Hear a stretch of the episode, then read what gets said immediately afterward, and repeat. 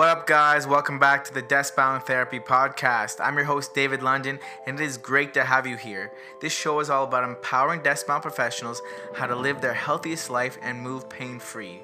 If you work a desk job and want to move pain free, look and feel better, and improve your posture, reach out to me personally on Facebook or Instagram and send me a private message so we can get the conversation started to see if you could be a good fit for one of my coaching programs. All the links to my social platforms can be found in the show notes below so you can connect with me there. Now let's dive right into this episode.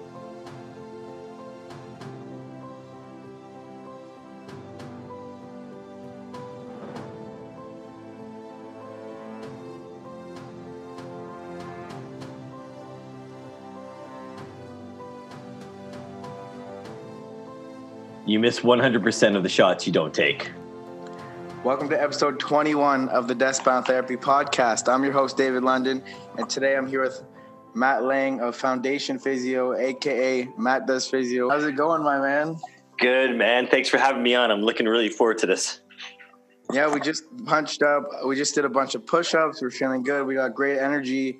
And we're going to talk about today demystifying, you know, the fear people have about injuries and rehab and returning to work and some of the, the fears people have around working desk jobs and their posture. So lots of great stuff to dive into today.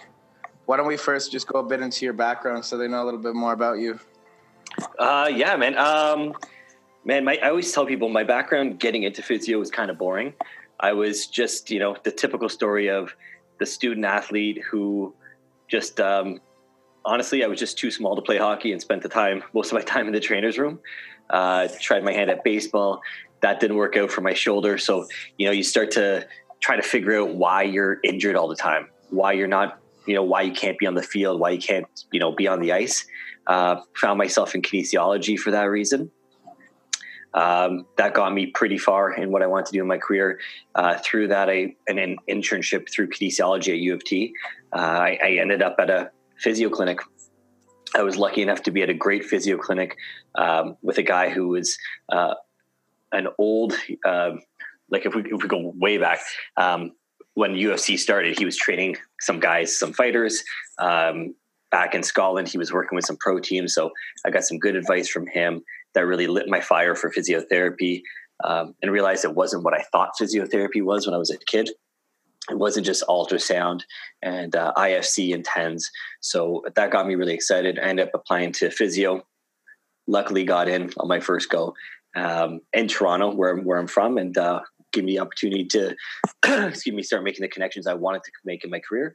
Um, and then from there, you know, it's just um, I always think it's been more exciting since I actually became a physio because um, you know anybody who follows me online knows uh, you know my my um, my love for business as well and my love for um, helping clients. So um, the the journey's been a lot more exciting since uh, I graduated and. Um, I don't know if you alluded to before, but you know we've got three clinics. Me and my uh, business partner Raj in the city of Toronto now. So we're just growing our, our brand and growing our clinic and trying to bring our our way of physiotherapy uh, to the city of Toronto. You know, and hopefully one day farther than that.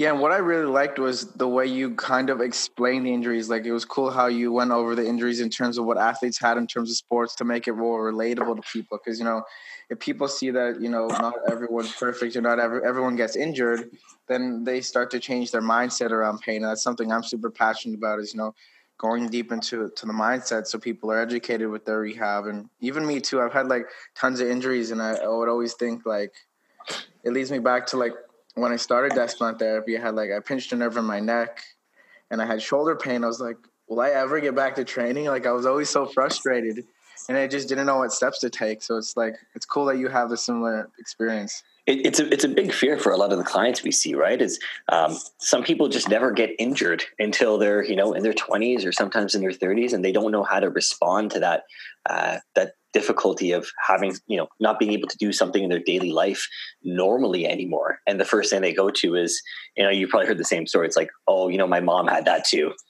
Or you know my dad's always had something like this or i've got this great uncle with the same you know he's got big toe problems as well.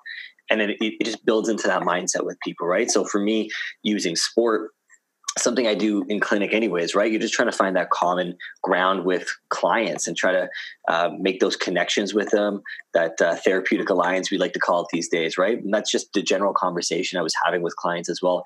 Uh, being in Toronto and always being a physio in Toronto, you know, it generally revolves around like the Raptors and the Leafs for us.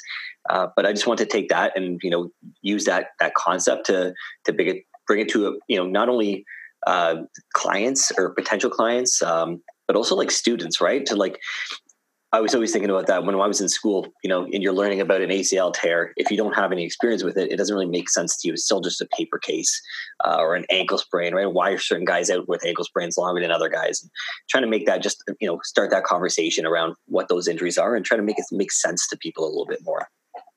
Yeah, so true. Like everyone's always comparing to to their family members. Be like, oh, it just you know generalized lower back pain. It's just something I have to deal with, and I'm gonna have the pain for years. But it's just like like I really love how social media is empowering people to be more educated about you know what's going on with their bodies. So yeah. that can really play a role in terms of you know helping people understand that mm-hmm. you know there's ways to to live without the pain to to get stronger. Yeah, I think you know it's we always talk about the negative stuff with, with social media, right? But there is some great stuff that's happening, especially in the healthcare sphere. Um, I mean, there's still some bad stuff, right? I mean, and you, you got you're aware of that for sure. Um, you're definitely a, bigger presence on online than I am, uh, but you do. I mean, on your side, you do a great job of like bringing that empowerment to people, right? Um, and I think you've got like one of the best handles as well, and I think that that that gets to people, right? Like, um, and that's something. It's it's an interesting point if we take it a step further because you know, when I was going through, I graduated 10 years ago, so a full decade ago now uh, from physio school. So social media wasn't even a, a, concept at that point, right? Like we had, we had Facebook for like a year at that point, maybe two. Now, you know, there, there needs to be more education around not only business, but there needs to be education around how we use social media. And um, the problem is that people who are in the positions to teach probably have less of a concept than I do uh, of, of, of what's going on. And really, we need people like you to be able to get these concepts out there and, and teach people how to use social media properly um, for the betterment of you know i'm not going to say physio but like physio chiro massage um, you know paramedical rehab sciences to to change the perception of it to disambiguate pain to give people the option that you know something like surgery is not always uh, the, the, last call or living in pain isn't always the option for you. Um, and also to connect with clients right? And like how do how do we do that? And how do we build bridges as opposed to just arguing with people on twitter all the time about you know randomized control trials which is typically what happens because yeah, everybody wants to be the, the smartest whole, in the room. I get into the whole research war and then it just like i want to stay away from that like like all that stuff is great like in paper and in practice but it's not what's going to help people you know, get around their, their their mindset shifts. And that's what like I find like even for me, like when I was working that desk job and I was having those the neck pain, the tingling down my back, I actually reached out to a, physio on Instagram who and he just like was giving me tips of different ways I could adjust my desk and my workstation. Mm-hmm. And they started working. And then I found out he was also in Toronto. He was in City Place, and I was like, I and I started going to this guy. His name is Boris Lee. I don't know if you know him, but anyways, yeah. I, I actually know Boris pretty well. Yeah, so like he was giving me tips. I started going to him, and that kind of really like was the pivotal point for me. I was like, you know, I want to do what he did and help people online. You know, give them tips, give them value to to show them their their light at the end of the tunnel. So that's really what I'm trying to do with the platform here is just be like, let's be empowered. Let me empower you to, you know, be active at your desk. Let me show you all the different ways you can move instead of complaining that you have back pain and not doing anything. And the great thing about social media is it gives small, you know, small, medium sized businesses, um, and in that case, clinicians, right? Uh, the ability to connect with such a large group of people um, and a specific niche of people who, might already be looking for our advice, right? So I, I think it's tremendously powerful, um, and we, we just need to learn how to to manage that better, right? And, and how to how to figure out how to connect with people and and be able to adapt. I think that's something, right? In, in healthcare, anybody listening to this will be very familiar, right? Healthcare does not adapt all that quickly to to life in general. We need to be able to move quicker, right? We need to be able to keep up with everybody because right now it's Instagram, but you know what's it going to be in two, three years, right? I don't think you know physiotherapy and chiropractic is going to take off on something like TikTok, let's say, you know, in 30 seconds behind a rap beat. But you know, what's that next platform going to be for us? That um, is it going to be where we're going to go back to something a little bit more long form, um, like more vlogging? Where's that going to take us, right? But we have to be adaptable and um, we got to move forward with it because it, it can be so great for all of us to connect with people and you know just even following up with clients, right? Like I have, and, and maybe it's also my demographic right now where, where I treat primarily being downtown, but I have clients who, you know, when they see me post an exercise online, will message me and be like, Hey, can I add that to mine, to my program?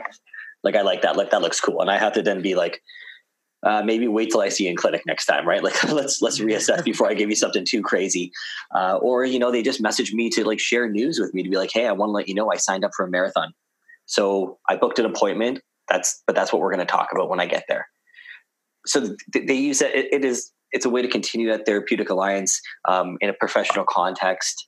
Um, and you know, if we go back to like what the you know for us in, in Canada, our Canadian Physiotherapy Association, you know, the law, you know, their, guidelines are very lax around social media use because I don't think they really understand how to govern it right? Um, and the, the at least for us, I know you, are in the Nova Scotia right now. Um, in Ontario, we've got you know the the uh, CPO. Their guidelines are pretty gray as well, um, and, and I do think it has a lot to do with the fact that it's probably people who aren't super familiar with the change in social media and in interactions and you know i'll use the word advertising sometimes uh, when it comes to social media and how do they govern it now so um, you know, I don't know. It, it, it's a, it's exciting, right? Because it gives us a chance to to do more. But um, I, I just think there, there's so much more potential for growth. Yeah, one thing I've noticed is the accountability is such a, a big thing for me and my clients. Like, like I yes, like I can see in like in the future, like like I have tools for my clients, like when we're working online, so they can go through modules in terms of mindset and stuff. So there's like educational components, but I see like like in the future, hopefully, like more physios will be like have different you know avenues to keep their clients accountable like i find it, it's more personable when you go to a physio and you know they know who you are they're keeping up with you on social media a little bit yeah. following your posts and then that way you just feel like you know what everything's working for me like you feel like yeah i'm gonna i'm gonna get back to training just because you know you just feel like that strong energetical vibe you know you're with your the, the client and they have that connection with you and that's kind of what i had with boris is he was always you know checking in on me on Instagram, and it really helped me take those next steps. And I was like getting back to training before I knew it. And and how good is that, right? That like you know from a and you you know now from the other side too when you're when you're that therapist or the strength coach or the trainer and you're seeing um, you know the enthusiasm come across from your clients and your, your patients and all they want to do is share that with you that's a great way for us to keep our energy up too, right? We feed off that as well. And I think it helps. Um, you know, it, it, all that does is when they start to post stuff like that, um, it, it, shows other people that it's good as well, right? So it, it's like it's that uh, like a linear relationship, right? That now we've had a positive impact on them, and now they're going to have a positive impact on the next person, whether it's their best friend or somebody at work somebody who's seen that who knows they're in pain and they're getting better that's going to now change their perception of pain too and when they're in pain they they might ask that person about what they did right? And it has nothing to do with like oh you know now i want i want to make sure that their friend comes to me in my clinic or somebody in my clinic. It has to do with now we've changed the perception of pain and we've changed the perception of injury that people don't have to live in pain and in, in, in discomfort right? And they can live a better quality of life in most cases. Yeah, and you were saying like a lot of what you do is helping people make sense of their pain and get over that fear. And I find like it's super important to be able to have that conversation because there's a lot that goes into the mindset. It's not because you'll get people who like like I've had someone who had a shoulder dislocation when I was working at a clinic in Toronto. She was so afraid to do any exercise. And at that point I didn't know much about mindset or how to help her, but like I wish I had the tools to, you know, get into a little psychology side. that's always a joke, right? When we're when we're in clinics, that we feel like sometimes we're a little bit more psychologists than we are physiotherapists, right? Uh, I always tell physiotherapy it's we're kind of the mechanics of the world, right? Of the healthcare world, right? It, it's sure it's complicated and it's complex in some ways, but at the end of the day, it's it's pretty simple, right? I always say, you know, we help people's range of motion. Well, let's say swelling, range of motion, strength, right? Like that's that's what we do, and we have different ways of doing it. Whether you're doing manipulation, you do an acupuncture, active release technique, uh, you prescribe exercises. That's really what we're doing, right? Um, it's all how we. Um, mind my term here, but it's all how you sell it to the client, right? And I I truly think like most of our interactions are just like little mini sales experiments really right? Whether you're asking your you know your girlfriend out on her first date or you know you're talking to a client you're, you're kind of selling yourself a little bit right? And you're selling what you're doing and and why that's going to help that person right? Um, and it's always an interesting thing because when people come into your clinic or your your office for for help or they're in, they're messaging on Instagram or Facebook or Twitter they've already made the decision that they are seeking help right? So we have a responsibility to to give them the best advice we can at that point, right? Because um, they're probably more apt to believe us no matter what we say. So we really have to take that that power and responsibility very seriously and be able to give people, um, which is which is why it's so important for us to always stay up to date with all our you know our, our coursework and our, our, research and to be able to have you know have a professional group that you're that you're constantly interacting with to, to make sure that you are being better and we're all growing com- uh, at all times because that's what the clients and, and the patients deserve from us right? Yeah it's super cool how things are starting to shift and you're right i'm just starting to kind of put the pieces together here myself but i really like how this like it, the profession is growing and you're talking about you know more continuing education kind of collaborative work.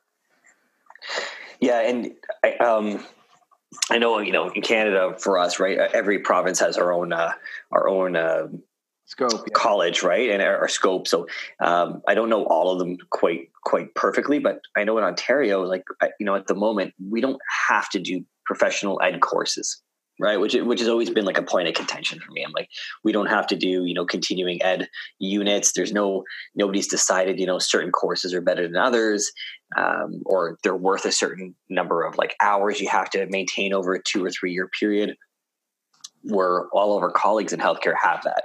And that's something that really has always really bothered me um, for no other reason than it holds us accountable right to, to making sure we're continuing to be better because um, it's healthcare right? And, and i think it, it, should be held to a higher standard than other businesses quite frankly. Um, and we we owe it to our clients right? Especially as we keep especially in physio like yourself and, and myself you know it, we're still a growing profession and we keep saying how important we are to the healthcare system but we you know we got to take ourselves seriously as well yeah, and it, bit, right? it's not just the growth as a physio itself; it's you as an individual doing personal growth. Like, like the more uh, you invest in this yourself, the more you're going to know, and you're going to share with others. Like me, for example, like I've taken a ton of courses, but I also, you know, I'm I'm in physio school. I'm a coach, but I also have like three of my own coaches. Like, mm-hmm. different ways you invest in yourself can help you, not just in your personal life, but we can use, you know, if we learn one little cool skill from one of, for example if I learn one cool skill from a meditation coach and one piece of mindset advice that can help me with you know two or three clients, that'll pay like dividends down the road. Massively, right? And, and you know, I said continuing education, but you know, you hit the the nail right on the head there. I, I think you know, you talk about professional development. You can't just talk about skill based learning mm-hmm. right? We have to talk about mindfulness. We have to talk about uh, professional development, uh, communication courses, management courses. Um, you know, the list goes on and on. Uh, my business partner Raj and myself, th- those are actually more of the courses we've, we've probably taken over the last three or four years. We've actually switched to doing more of those communication style leadership based courses. And you know, we we did it for maybe the purpose of okay, changing our business plan and, and, moving our business in a certain direction, but it definitely in, impacted our our professional you, you, know care as well because you change the way you're interacting and you learn how to interact with different personalities and make those connections. Um, because you know, again, it, therapeutic alliance is hot right now in physio and, and chiro, but this has been a big topic in business and sales for you know two decades. So we can't be scared about kind of going into that world a little bit and maybe grabbing what we can. Yeah, and I really like what you say about the mindfulness has to be there because I feel like like we have our core kind of principles as physios ourselves, but I think we need to have a more kind of well-rounded, holistic approach and really put the things together. Because why I got into into the industry at first was to not just help people get rid of their pain, but I want to teach people how to maintain that on their own long term. You know, live pain free and give them the tools and the mindset that they can become unstoppable. I hope you're enjoying the episode so far. Take a second, head over to Apple Podcasts, leave us a five star review and a comment. Let me know what you think of the podcast. Let me know what you want to see next. Let me know who you want me to interview. We really appreciate your feedback. It's going to help us grow the Deskbound Therapy podcast and promote the Deskbound Therapy lifestyle. Yeah, and I, I, think that that's that's super powerful to hear from you, right? Because um, you're you're also following through on that, which is great, right? Because mm. you know I, I, get an opportunity to talk to a lot of students coming through, you know, coming through the system, and, and especially new grads when they're looking for jobs and stuff. I get to meet a lot of them, and a lot of people have the right thing to say, but when you see them a couple years down the road, you know, you, you see, you know, life gets in the way for certain people, but that's definitely, you know, I think you've identified your why. You know, I actually really hate that term, but you, you know your why very well. And I think that helps to drive it, right? And that goes back to taking professional courses and being mindful and having coaches to help you find that way and help you keep moving forward in a, in, in a certain uh, trajectory, right? Um, and that's unfortunately what most of us end up missing, um, and why I think you know sometimes physio clinics can be a little cluttered sometimes, right? Because we're always on to the next thing, and when we're moving so quickly and we don't have time to reflect. I remember having, you know, they they were teaching us that at U of T a decade ago. You know, make sure you stop and reflect. And how many people hated it because they just wanted to get to an anatomy lab you know, I look back on that now and I'm like, oh my God, like that was the important class, right?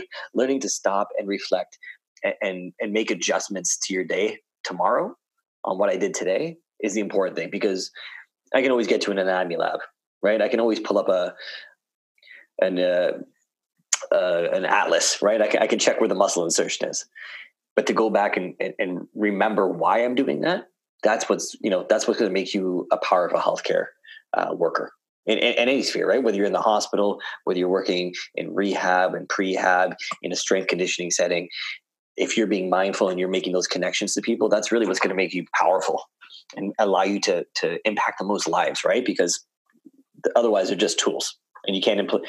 Nobody's going to let you implement those tools if they don't trust you. No, and that's exactly it. If you start using those tools and you start taking the time to reflect, like just as you were saying, like like there might be a little bit of resistance to reflect, but as you kind of get into the motions, you're gonna start to, you know, get things going. It'll be easier for you to reflect, and then your your patients the same thing. They'll start to, you know, get into their exercises, and they'll start to get into a momentum, and everything will really just come together. Yeah, it, like you just said it again, man. It's like it's all about that client, right? It's like so what what are we doing in our lives to impact them, right? We we tend to get uh, you know, at least I feel this way. You know, we tend to get caught up so much in that ego-driven um, world, right? And you know, it's the world we live in, right? Where it's a lot of self-promotion. Um, it's a lot of what I can do to help you get better, and it's it's really not about us, right? We should be really always looking at the lens of why are we doing this? Why are we doing this course? Why are we doing this program? Why am I taking this uh, extra, you know, uh, continuing ed to make my clinical care better? Right for my clients not for me right? Because that's the, that's the impact for us right? Our our why should be like you said it's like how do i help these other people? Right? It, it, if it ends up helping us in the end that's great. But really our focus should always be on that end user.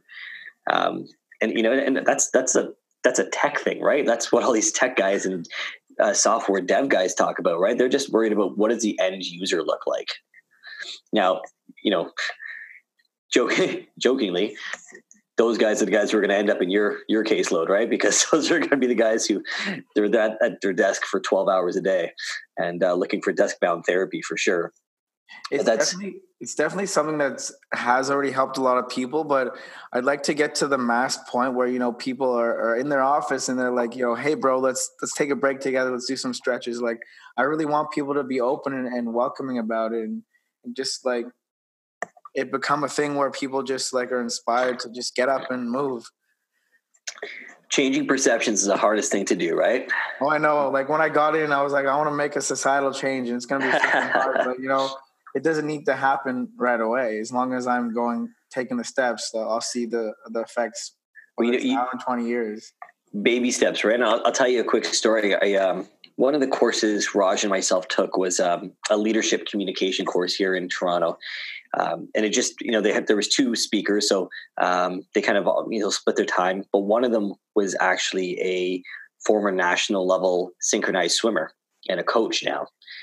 So as we got talking, um, and you know, we taken a break, and I get up immediately and start. You know, I was doing wall angels because my neck was killing me at the time because I'm not used to sitting in a chair all day, right? So I get up and do that, and she stops the break and she goes, "What are you doing?"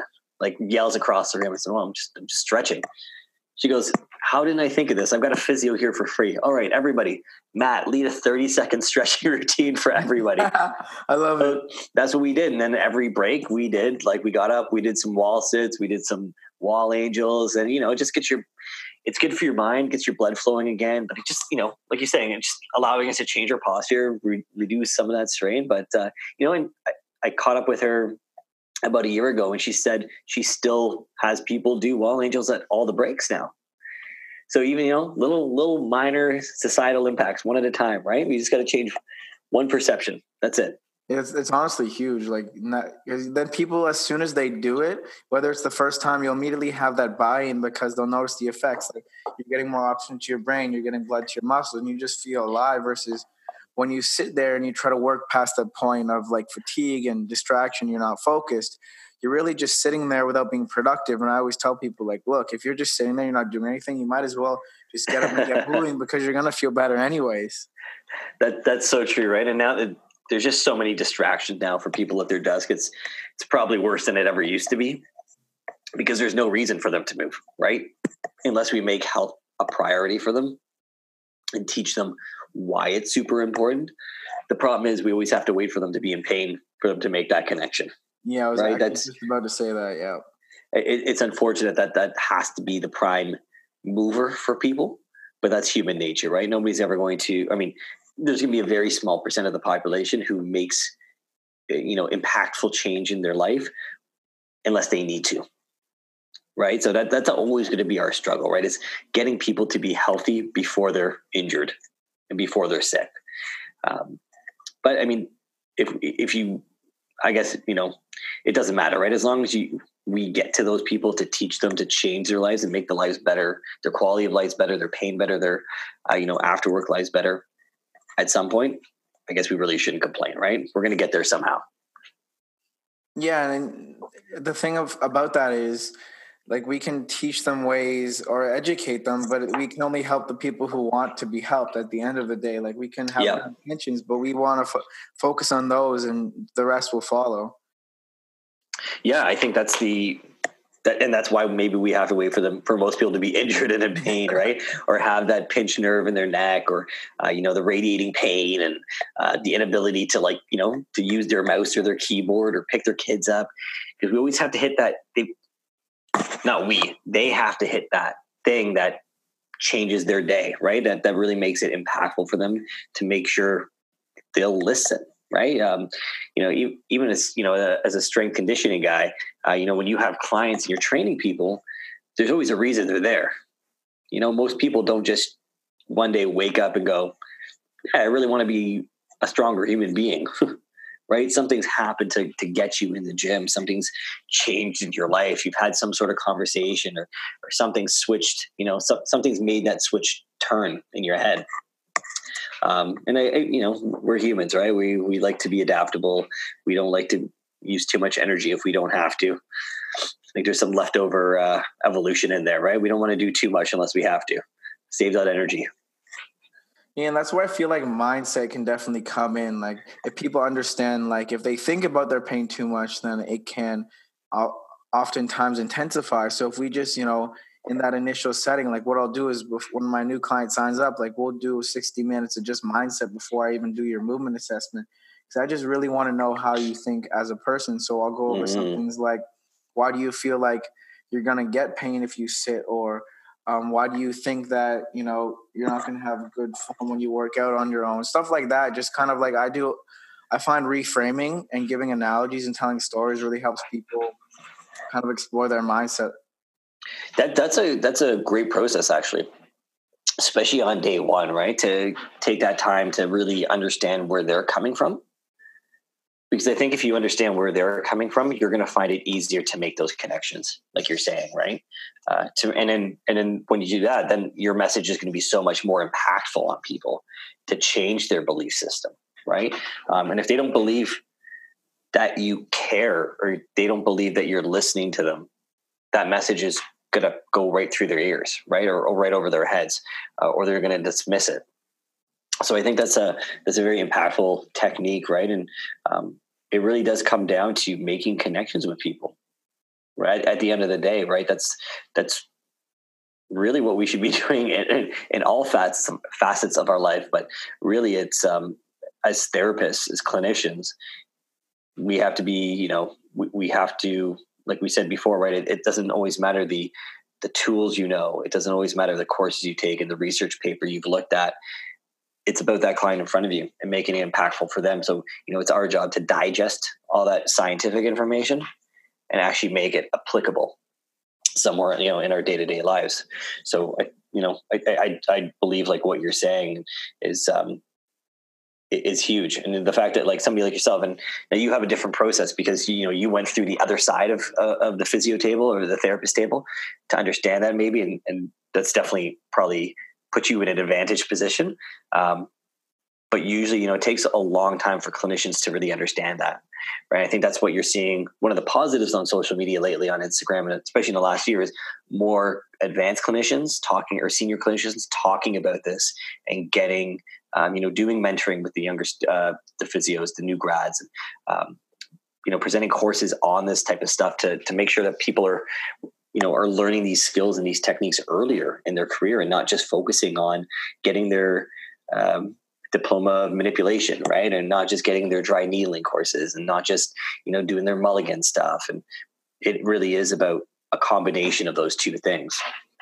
And someone who's definitely a prime example would be Dr. Jacob Harden. Like he really explains in his captions, he's like, look, guys, like you're gonna have pain, but there's, you know, a pain continuum and there's different mm-hmm. thresholds of pain that are okay to push through. And maybe, you know, that's probably, you know, something you can go into deeper is give people some tips in terms of, you know, say they're doing some exercises, how much pain is okay or or bad or good. Yeah, and that um I mean again, if you you know, we always take advantage or take for granted, I say in physio school, who, you know, fit, let's just say what it is, right? Like most physios tend to be fairly, mostly athletic people. Um, or people with some sort of athletic background. Right. So when you go through labs and you're you're doing your, your you know your special tests that we still teach and stuff like that in clinic and lab, and nobody's really in pain, or you're just you're still playing sports in, in varsity or just you know rec sports. You're used to a certain amount of pain, and then you get out into the to the real world and you realize not everybody has that same experience as you do right? Physio world university life is, is very encapsulated. It's a very protected world.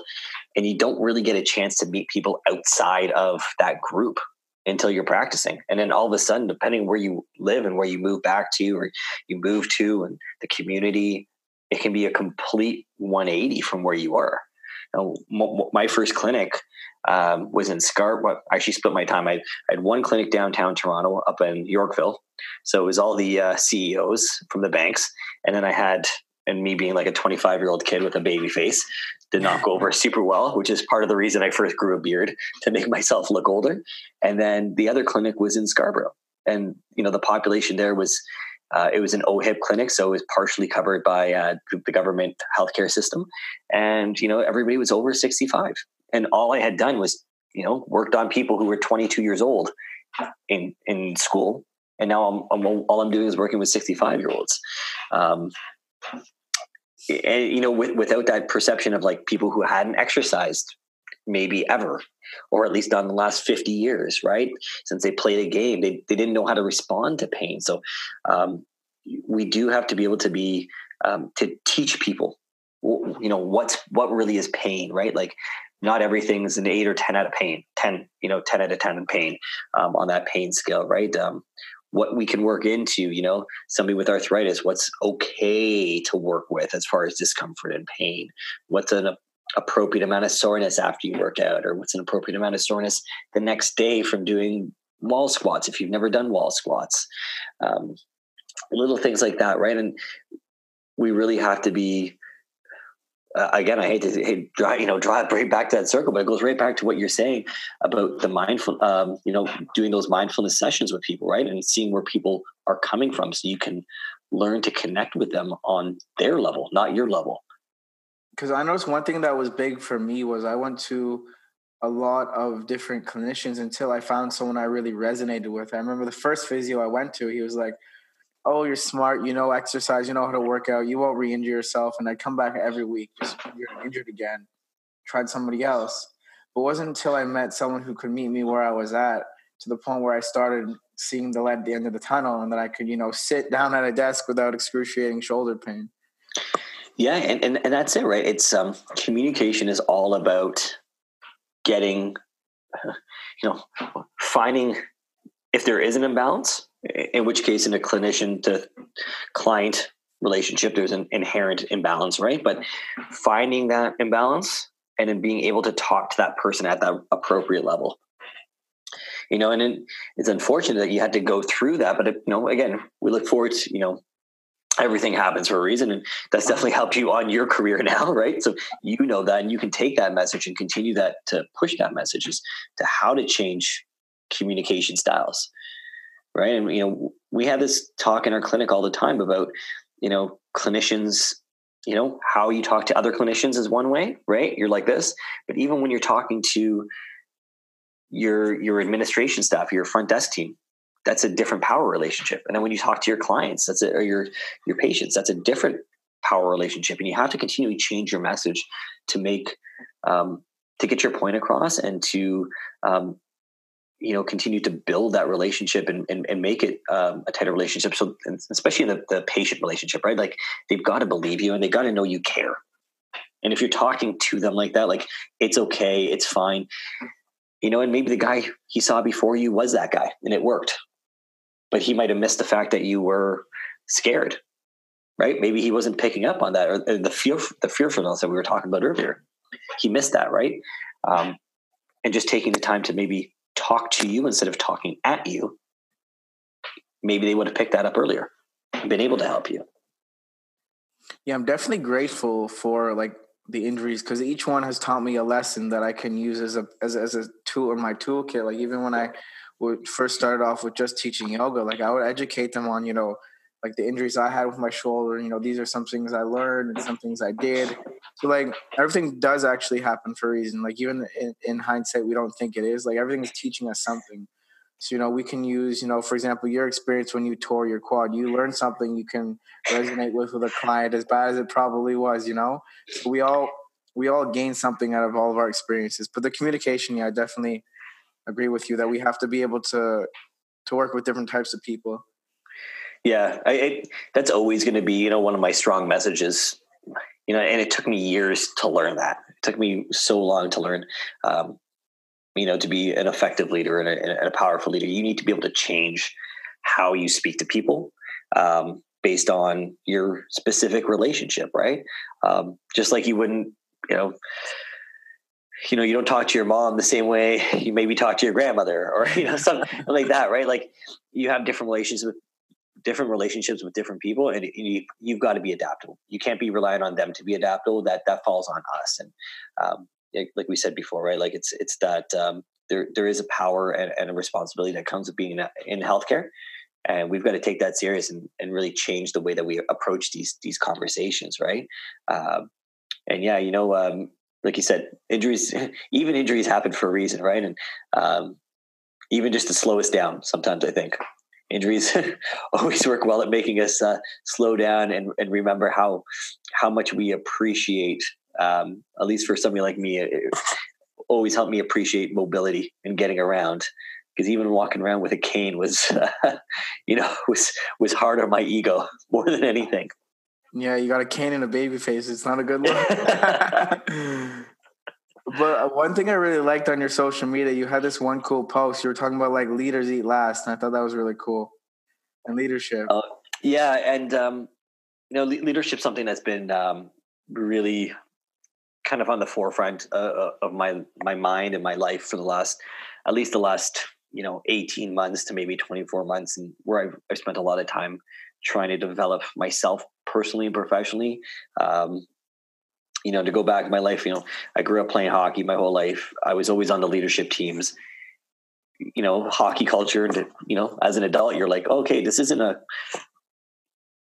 a healthy culture oh always right? Like the way you address um, issues amongst the team the way you address uh, conflict isn't always healthy it's not the healthiest world uh, f- from that perspective even though you know the um, you still might be a good leader or you might be learning leadership techniques and tools and and tricks they're not always you know what you take from the sporting world isn't always applicable to the boardroom and not always applicable to a, a treatment room. So, um, you know, and then for us, you know, having a small business and, and, growing a small business and that changes as you start to have bigger staff members, right. And, and more staff members. And it changes how you, how you have to approach, you know, your own ego, right. Because it's no longer for me, you know, and, and selfishly when I was younger, the clinic was a lot about me, right? It was about me being this this physio who was really good and who was attracting all these clients and students to come mentor with me. And uh, it, it, there was a, a, very large ego component to that. Um, that that you know now I admit freely that I just was probably unaware of at the time. And as I've been, you know been able to you know and, and through conversations and, and very tough conversations with with friends and colleagues and uh, coaches to challenge myself to change that perspective and understand that it's not even you know at one point i thought you know well yeah it isn't about me it's about the clinic but it's not about the clinic. It's about how do we impact people at, at, on a day-to-day basis? How do we impact the most people? And, and that's why we created a clinic with clinicians and that's why i teach and i mentor and to help as many people as I can, more than like more than outside myself, really, right?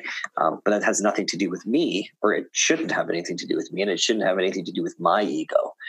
Um, so that's where that quote comes from, right? Because it was, you know, and it, it, it's something, you know, fairly popular quote, but there was something going on that day, and I, you know, I had been at work for something like twelve hours, and we had ordered pizza in earlier that day, and I was like, oh, is there still pizza? And, you know, they were like, yeah, we left you some pizza. And it was like, you know, a cold slice of pizza, you know, just sitting in the box. And I'm thinking like, oh yeah, yeah.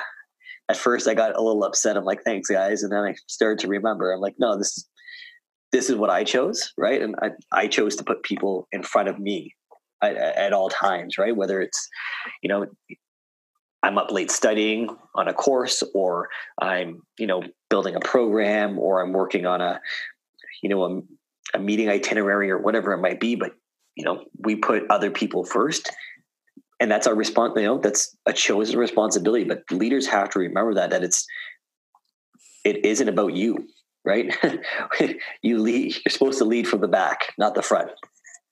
And unfortunately, you know, I think because healthcare is so client facing and patient facing, it's very easy to get caught up in the ego of it, right? And there's lots of social media that I'm sure some of your followers and the people listening to this podcast will know about on Instagram, right? There's there's a lot of vanity, even from healthcare, right? There's a lot of uh, great photos of people, you know, um, nothing wrong with that either, right? Like, hey, if you got a good photo, post it, right? Got a good somebody like somebody who's editing those photos, man. If it looks cool, post it, but it can't just be about the ego right? We have to change that perspective. And it's hard because most of us work very independently. That's the other problem with, with, with healthcare, right?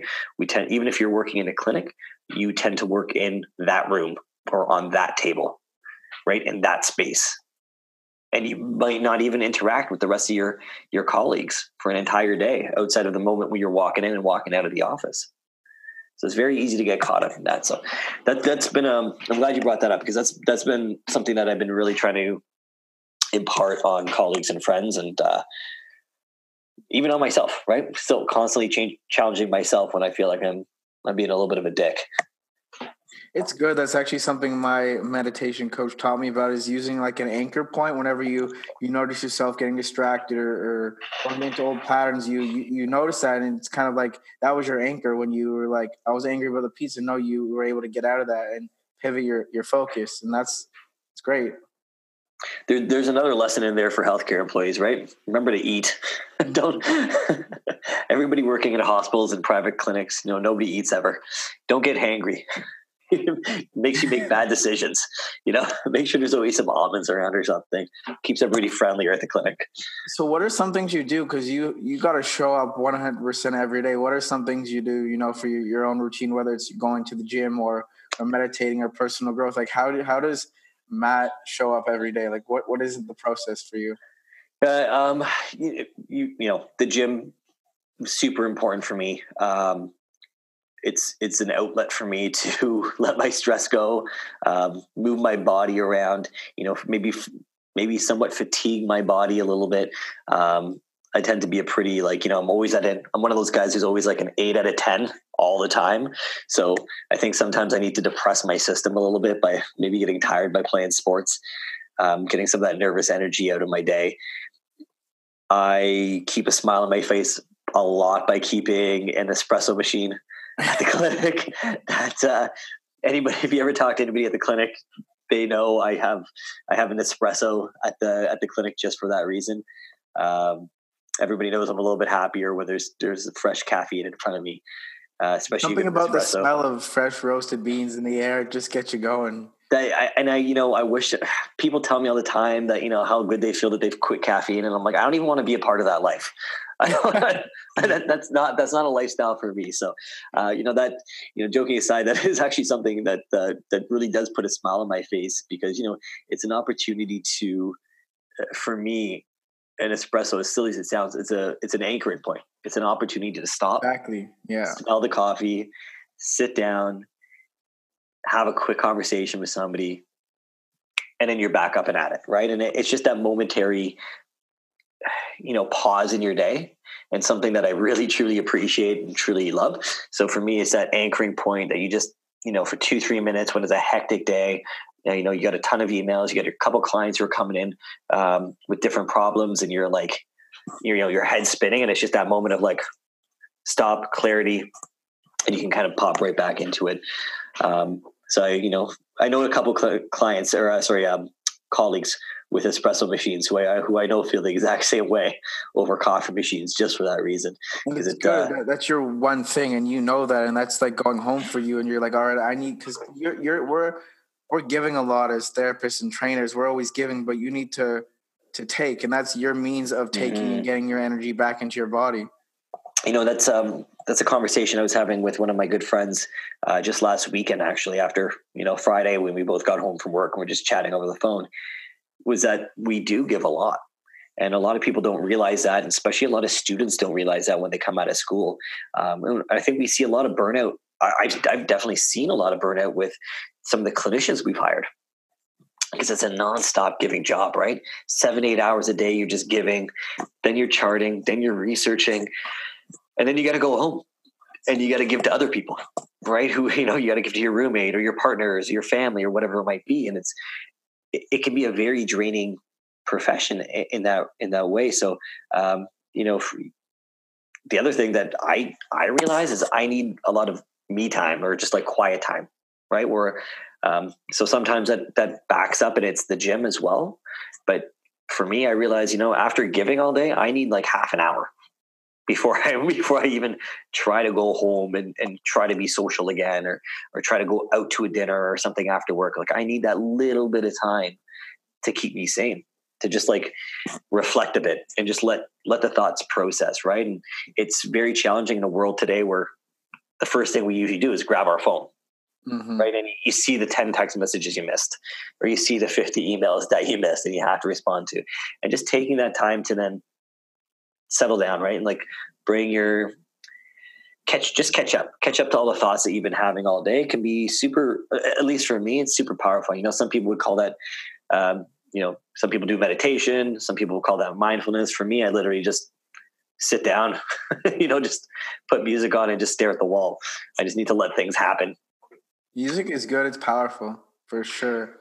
Music is music is super powerful, and um, it, we uh, you know at our at our clinics we have like a, a wireless uh, Bluetooth system set up for uh, for for music, and you see how powerful it is because you know you change the music sometimes, and you can see people's moods change. And I I, I mean like you see the the patient's moods change. Yeah, it's incredible. Like you can hear a song that reminded you of good times, for example, before your injury, and then you could just, you know, you could hear that and you can step back into that feeling and you can be like, wow, you know, I feel great. Yeah, it, it um, you know, I don't want to divert from our conversation yeah. right too much, but I, you know, I know friends who use it from um, from a social psychology standpoint in music, right, and, and to helping people heal. So, you know, it, it's I think that one of the things that you know when when Raj and I decided to open the clinic, that was one of the kind of conversations we actually had was was around music, and you know we wanted to create a clinic that didn't look like a physio clinic. We wanted, you know, clean white walls and, you know, clean architecture inside and, you know, nice pictures and bright lights. And we wanted it to be, uh, you know, we wanted music. We didn't want to play, um, you know, the, the oldies channel, you know, with, you know, the 80s music on it because it's, you know, there's not going to be any bad songs on it. We wanted a friendly, inviting environment. And I think music can be a huge part of that for physio clinics, for chiro clinics to make it an inviting place for people. Yeah, it's it's it's good that you have your routines and you know what you need to do to take care of your body, and, and to turn that into you know practical advice for someone working at a desk. It's the same idea. If you feel yourself starting to feel the onset of a little bit of a pain or a little bit of discomfort, it can be as simple as your anchor can be you know just stand up or sit there, just take a nice deep breath, and just try to you know get your mind off of that, or even you know just like Matt was saying, take five, ten minutes, go for a walk, go to a different room in your office, just spend some time on yourself. Or that can be even that can be your reminder to just get moving and that could be how you recharge. So it's all mm-hmm. about finding what will work for you at the desk job to recharge and get back to a point where you you feel good. That can even be doing wall angels for 30 seconds. right. And it's um I think you, you you might have just said it, but it's it's taking that time for yourself, right? And giving the people giving people the license to take time for themselves.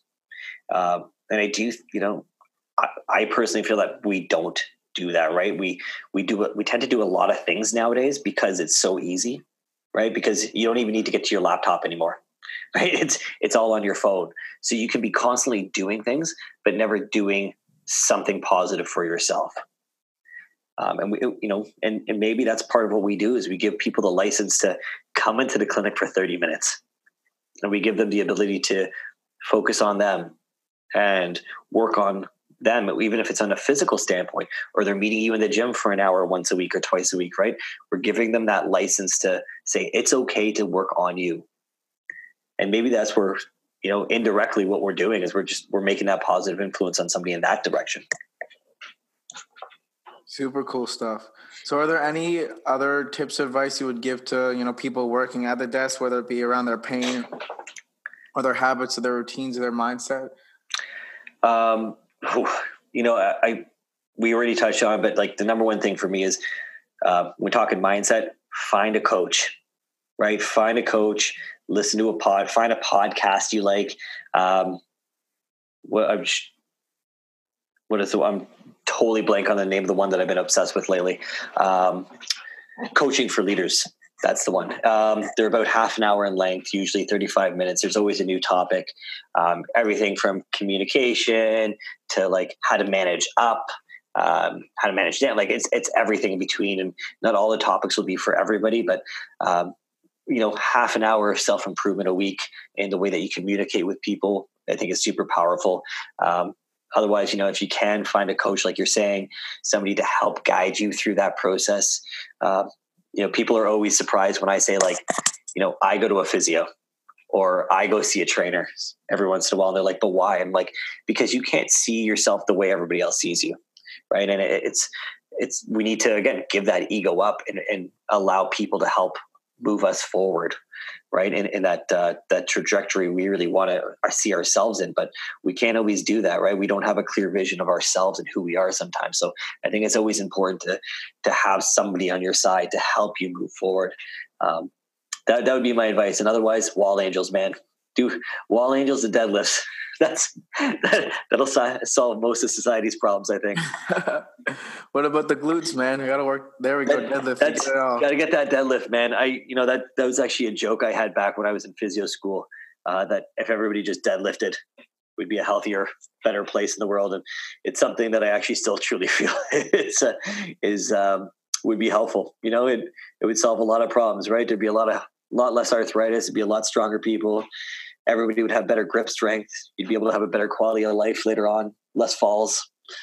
Everybody be in shape. It'd be good. That's the hill yeah, like, I've decided to die on.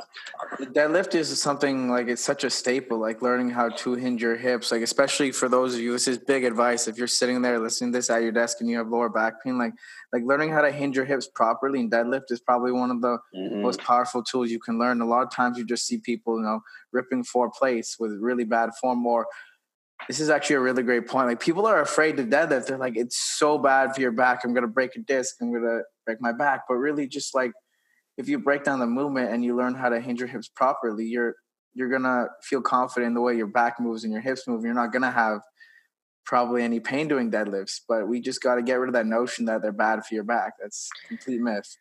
It's a huge myth, right? It's a huge myth, and man, I, I, I agree with you. It's if you are taught properly, right, and, and you you feel safe and you feel comfortable with it, and you again you've got somebody who's progressing you properly, right? Life is I, I keep using this analogy lately, um, and people in my life are probably sick of hearing uh, me say it, but it'll be at least the first time for you.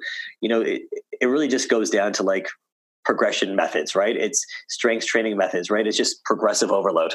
Everything in our life, yeah, right. It's all baby steps. Too. Just just like you said, mini sales, progressive overload, just the same idea that's all we're you know that's the best way to succeed in life right it's just little baby steps the whole way it doesn't matter if it's a tendon that we're trying to you know make stronger it doesn't matter if it's a disc injury or a nerve impingement um, or you know trying to move up the ladder at work right or try to increase your tolerance to run a half marathon or marathon it's just little bit little bit every day has got to be changed right um, I, th- I think that's that's huge and that's the way we should train people and that's the way we should coach people and that's the way we should treat people um, you know who are in pain from a, a therapy standpoint as well this has been great so far. I got some rapid fire questions for you to finish off. Awesome. I like it. this is my new segment. So, we already talked about how you find a little bit of work based balance. So, my question for you is like, who is your greatest inspiration? Why? Oh, gosh. 30 seconds. Um, Man, okay. Um, right now, it's a very good friend of mine who I always swear, no matter how busy I am, um, he's always far busier than me. Plus, he always has the time and recognizes when I need a timeout. And he's the guy who just I, I aspire to be that connected to people where I can see it uh, when they when I can help them. That's awesome. It's, everyone should have someone like that in their lives for sure. So, what would you say is your biggest challenge in your business, and how did you overcome it? Oh, see, I don't think I've overcome it yet. Um, Humility. There we go. we're you know we're we're in um we're we're in a, a fun spot right now where we're growing. Um, and we're trying to figure out, you know, one clinic was great and we were having fun, but we did we wanted to challenge ourselves, and now we have three, and we got to figure out how to be business people. you know, we don't we don't learn that in school, so um, I'm, I'm happy, uh, you know, I got to have a couple opportunities to take my failures and put them into talks and teach the next generation of physios and students um, and some conferences coming up. But we're still working on that. We're still trying to figure out, you know, how to scale a healthcare business. That's that's um, and make it sustainable and keep the client experience number one, and also, you know, not kill ourselves. Make sure we still have that time to for our families and our friends. What is one food you would rate 10 out of 10? Oh, pizza, man. Pizza. I could eat pizza every day, three times a day. Oh, man. I literally just got a text from a buddy. He said, You want to get pizza before we go study? That's it, man. The, it's the best food, man. You got everything. You can put whatever you want on it. Protein you go thin crust. Yeah, you go thin crust. You go Detroit style, Chicago style. I'm all in all day. It's half the reason I go to the gym. What is something aside from this area of life and rehab that you wish you knew more about? Yeah, um, you know what? For me lately, I'm realizing I really wish I knew more about software development um, or coding, if you want to call it that. And uh, I, think it's you know so powerful in, in a in a way to um, to get connection with people, right? Just like we were talking at the beginning of, uh, of this talk, it's you know how do we impact the most people, right? And, um, having a way, you know, the, the biggest problem I think with healthcare is you're always talking to somebody from the tech world that doesn't understand business and the physio or the chiro business or the medical business and why we can't do certain things.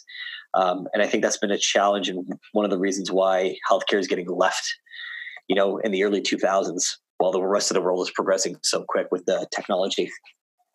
Yeah, I've started to embrace my former background as a software engineer and starting to use that to help me kind of connect with more people in that area who do need my help. So it's definitely good to have that. Experience. Oh, awesome. Yeah, I think that's. A, I mean, and again, you come from the right world, right? You, you had that bright background, and I think that's, um, you know, it's it's the number one job in the world for a reason, right? So coming back to that, like, what is something that most people don't know about you? Ooh, that's that's a good question. I don't know, man. Um, God, I, I, I don't have an answer for that, man. I'm, a pretty open book, and I'm, most people like I'm. I'm not shy to answer questions, so I don't know if there is anything that people don't know about me or would find strange. I, I once the last time somebody asked me a question, I said, you know, I'm I'm a big I'm a huge nerd, and they stopped and they're like, no, no, we already know that. So I was like, okay, so I'm not fooling you guys. At least I try to I try to play it off like I'm cool, but I'm I'm really just a big anatomy nerd. I'm a big physio nerd. I'm a big stats nerd. Right. So um, I used to think that was the answer, but apparently it's not very good. But now everybody knows who didn't know, anyways. Now you know. And if you do, you know. he's an open book. So make sure you follow Matt Does Physio on Instagram. He'll answer any of your questions. And if you are in Toronto, make sure to check out one of your clinics. Let them know Deskbound Therapy sent you over, and Matt will hook you up with some mindset, mobility, and physio. Let's go. You got it. I love it. So yeah, where else can people connect with you? Obviously on Instagram, but uh, you have a website and email. Yeah, um, my email is very simple. Uh, it's Matt M A T T at foundationphysio.com. Uh, you can always check us. Uh, you know, I run my uh, clinic Instagram page as well, Foundation Physio. Um, we're moving uh, a lot of the injury based talks or injury based little mini Instagram blogs I've been doing. We're starting to change them to like a long form uh, YouTube channel. So you can see that at the Injury Gurus as well. Um, any of those ways, you know, you can always reach out to me. The great thing about these smartphones is you get all the notifications and all the messages. So, you know, whether it's email or it's uh, uh, DM over Instagram, those are great ways to get a hold of me. Um, and I always love to talk and, rant about physio stuff. So if it's people who want to talk something like this and uh, just chat about you know career progression and, and, and moving on through their career, I'm all ears. And uh, if it's people who just want to know more about how how to demystify their pain and, and, and work to improve their their function, you know, hit me up as well. I love it all the same.